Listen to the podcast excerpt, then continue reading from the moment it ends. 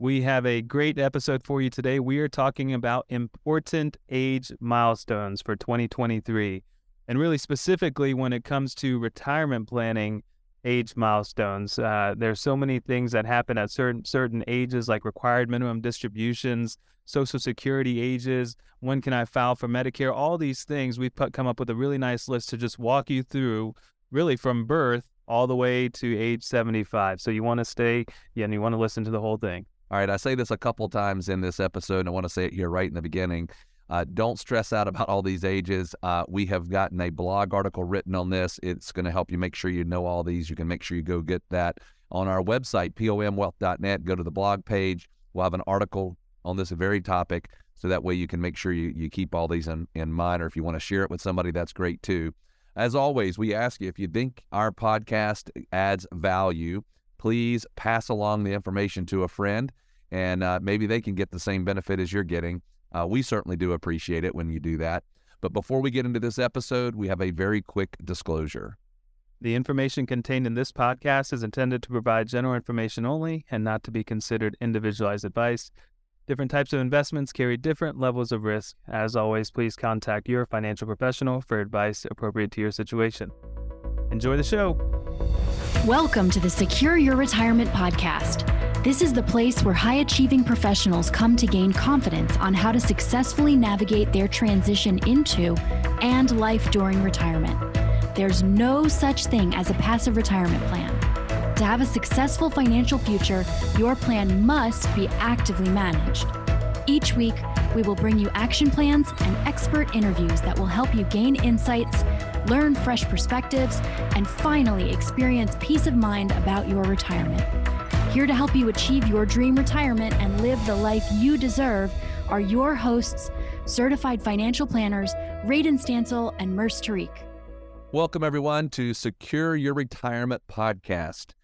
Uh, you know, sometimes we get to do these podcasts and we are where we learn things ourselves. And I think this is going to be kind of one of those episodes where it's just got nice reminders.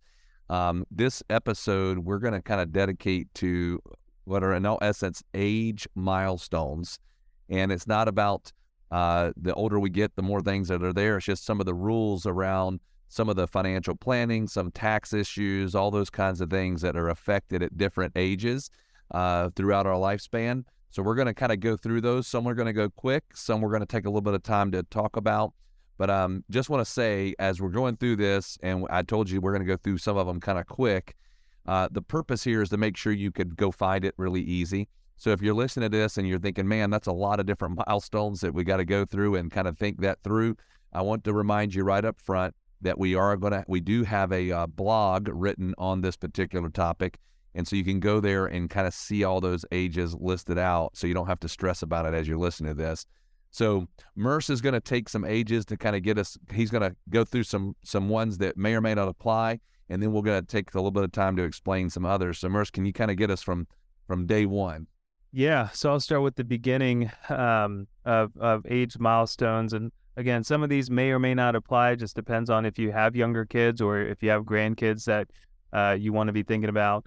Uh, but from birth, uh, as soon as there's a social security number, uh, you have the ability to set up a 529 account. 529 is basically a college savings account, so a much future based type of account.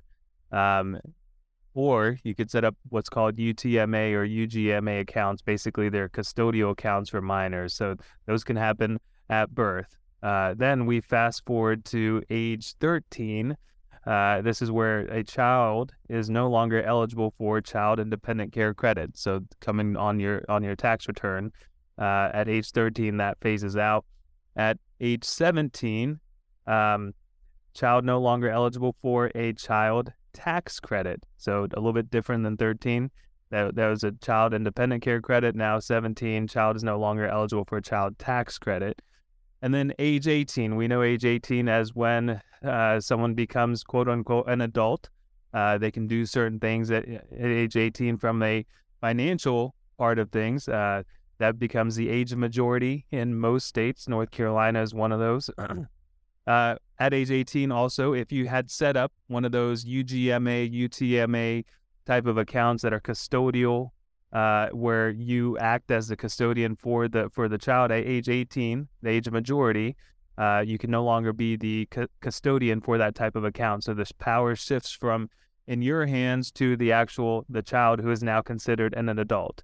And so you have if you have those types of accounts when that person turns 18, there's a process to shift those assets fully into their name, and you you you kind of revoke your power over those assets. Um, also, in some states, at age 21 uh, is when that majority is recognized, not at the age of 18. Uh, and the same process there. Once they turn 21, if age of majority is 21 in that state, then you're being removed as the custodian on these UGMA and UTMA type of accounts.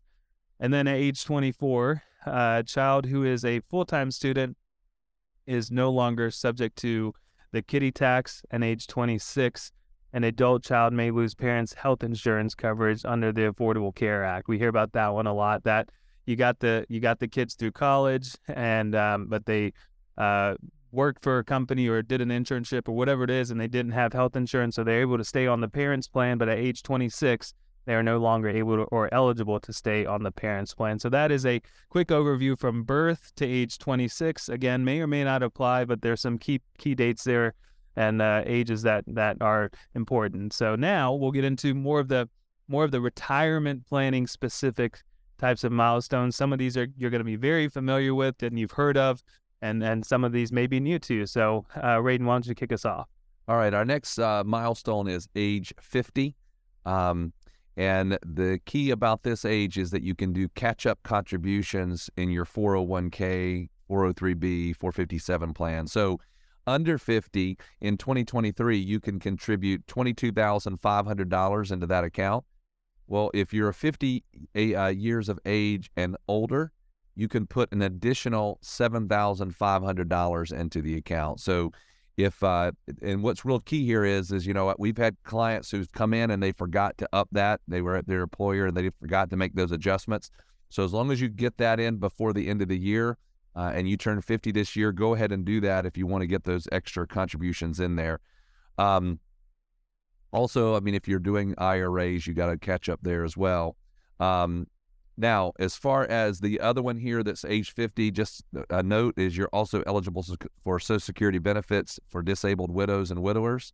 Then we got age 55. Age 55, uh, catch up contributions on an HSA and th- just to kind of go through those numbers, HSA, if I'm a single person, I can put $3,850. If I'm uh, doing family, it's 7750 But if I'm 55, I can put another $1,000 into my HSA. So again, those are just key things to keep in mind when it comes to that. All right, Murs, I'm going to let you hit a big one that we talk about a lot. Yeah, age 59 and a half. This one is uh, very important um, because it is now you have reached the age to where you can actually withdraw on your retirement assets without a penalty. So if you have an IRA, 401k, 403b, all these different retirement accounts that you've been building up over the years, and uh, and if you were to take a withdrawal before age 59 and a half, in most cases you would have a 10% early withdrawal penalty. Uh, at once you reach age 59 and a half and afterwards, now you can you have access to those accounts uh, doesn't change the fact that there are still taxes involved in a lot of these accounts, but you now have no penalties at age 59 and a half and older. Also, what's really key about this age is that if you're working for an employer and you have a 401k, a lot of times that asset is locked up in the 401k. And so you can only do whatever is available within that plan. Uh, at age 59 and a half, you now have the option in most cases to roll the assets out of the 401k and do a rollover to an IRA. And you may ask the question, well, why would I ever do a rollover to an IRA? That's really a podcast in itself, but on a high level, it opens up the it really the investment universe to you. So while you're in a 401k, you may know that you have a limitation on the different funds that are uh, available within the plan. Very rarely can you do any stock purchasing or any ETFs or anything like that. When you move assets out from the 401k to an IRA, it opens up the investing universe to pretty much anything that you want to invest in because you're not limited to an employer based plan. It also opens up the ability for you to now hire professional management management services, whereas in a 401k, it's very difficult to get that type of advice. Um, anything I'm missing there at 59 and a half, Radon? No, I think you got it all. Yeah, that's a big one. So if you're at that age or above, just know that some options when it comes to investing and retirement planning really become available to you. I hope that you are enjoying the show. By the way, if you are in or nearing retirement and are someone who wants to gain clarity on what questions you should be asking, learn what the biggest retirement myths are, and identify what you could be doing to achieve peace of mind for your retirement, get started today by requesting your complimentary video course, Four Steps to Secure Your Retirement. To access the course, simply visit pomwealth.net forward slash podcast. If you're new here or you haven't done this yet, this is definitely the first step to get started in applying these principles to your life. So head over to pomwealth.net forward slash podcast and check us out. All right, let's jump to age 62. Uh, 62 is where a person is eligible to get Social Security at a reduced rate. Uh, so, a lot of times when we're talking to clients who maybe have retired early or uh, for whatever reason are deciding whether or not they can take Social Security, you can begin Social Security at age 62, but there's going to be a reduction there. And so, a big discussion we have with clients is should I take it at 62 or wait till later? Um, and it, a lot of that comes down to um, how much money a person's making um, in those ages. Uh, just to kind of review that real quick for 2023. Uh, if you are 62 and you're and you're going to take Social Security early, the limit is twenty one thousand two hundred and forty dollars.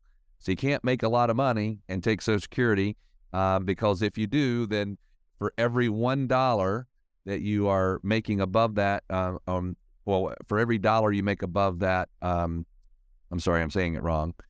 Uh, for every two dollars you make above that, one dollar will be reduced of your Social Security. So let me say it again: you make two dollars, one dollar of your Social Security is going to be reduced. And so that's just not a key way to plan that. If you're going to make more than that, don't take your Social Security um, early. All right. So the next one is going to be age 65. There's a lot, lot of things that go on with age 65, but the most is the eligibility for Medicare. And a key thing here to understand is that you can actually apply early for Medicare at uh, three months earlier. So at 64 and nine months is really when you want to start thinking about it if you haven't already done the research as to well are, you know what types of plans what types of uh, coverage are you going to be looking for with medicare? You really want to start that process at 64 and nine months uh, and then at 65 is when you actually become eligible and and you have those uh, coverages available to you. Uh, also i think really important it's another retirement planning type of strategy is if if you have an hsa and you've been funding that um, one strategy is is that you do your best really not to touch that HSA and it turns into another retirement account. At age 65, uh, well, let me say it this way: prior to age 65, HSAs are really reserved for medical expenses and medical expenses only, and you get tax-free withdrawals on those on those uh, if they're used properly. But at age 65, you become eligible in your HSA for non-medical withdrawals as well uh, without any type of penalty. So I think that's a nice little planning tool. If you if you fund an HSA and you or if and, and you you know have turned it into a strategy to really not touch it at all, and we can talk about that too. All right, so now we're going to get to what's called full retirement age for Social Security benefits. Now, the reason why this is such a key age, I think, is that if I am earning money and I want to wait till full retirement age, I don't have a limit on my income that I make once I reach or achieve what's called FRA or for retirement age. Means if I'm still working and I have a good income, I can still get my Social Security if I choose, and I and I and I get 100% of the benefit. Ultimately, uh, the way this worked is if you were born between 1943 and 54, it was 64. I'm sorry, 66. 66 was your age. And then what they started doing is is basically notching it up a little bit, where you would go 66 in two months, 66 in four months. And it's just year by year. So if you take, for example, if you were born in 1958, it's 66 and eight months, 59, 66 and 10 months. If you were born in 1960 or later, it's 67. Okay, that's the last time that they're doing a ramp up. Now, I would tell you, I think that's going to get adjusted. But for right now, if you were born in 1960 or later, 67 is your full retirement age. All right, then we got our next one. All right, so now we're at 70. And it, when we're talking about Social Security, you become eligible to start drawing on benefits for most people at 62. 62 is usually the lowest amount that you're going to get, and everyone knows that if you defer it, the income is going to grow. 70 is where we hit our maximum Social Security benefit. So after the age of 70, it no longer is going to grow. Um, and so, in most cases, I would say 99% of the time, if you're at 70, uh, there's no reason to not go ahead and turn on your Social Security just because it's not growing anymore. Um, so that's 70. All right, our next one's just a little bit later, 70 and a half. And, you know, I used to always wonder why did the IRS or the government want to say a half, 59 and a half, 70 and a half. Well, 70 and a half is key because that is when I can start taking distributions from my IRA and giving them as a contribution or a, and, uh, to a charity called a QCD. And the reason why that's so key is that I when I take the money out of the 401k, I'm sorry, or IRA, either one of those, I don't have to ever claim it as taxable. It goes straight to the charity and it just is a very clean transaction. I'm getting a full deductibility in all essence of those contributions. So 70 and a half is when that begins. Yeah, and I want to make a key distinction there too because it used to be at 70 and a half, that was when everyone would think of, oh, that's when my required minimum distributions start uh, on my on my IRA, my pre-tax type of assets. And uh, so now it's at 70 and a half, it's just that QCD that Radon talked about. Used to be 70 and a half was QCD and RMDs required minimums. But a few years ago, they raised that age on the required minimums, the RMDs, to age. Actually, it was in January of this year that they moved it to 73.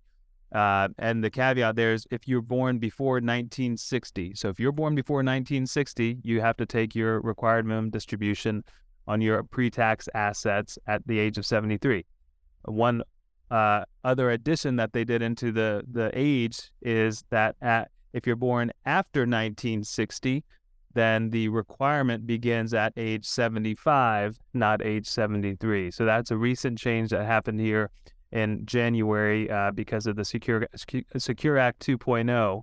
Uh, so age 73 if you're before born before 1960, and age 75 if it's 1960 or later. And that's really when it comes to retirement planning, those are some of the major milestones that we're talking to clients uh, uh, day in and day out on things you want to be thinking about, things you want to be prepared for, and um, uh, it's a nice, nice, uh, concise list there.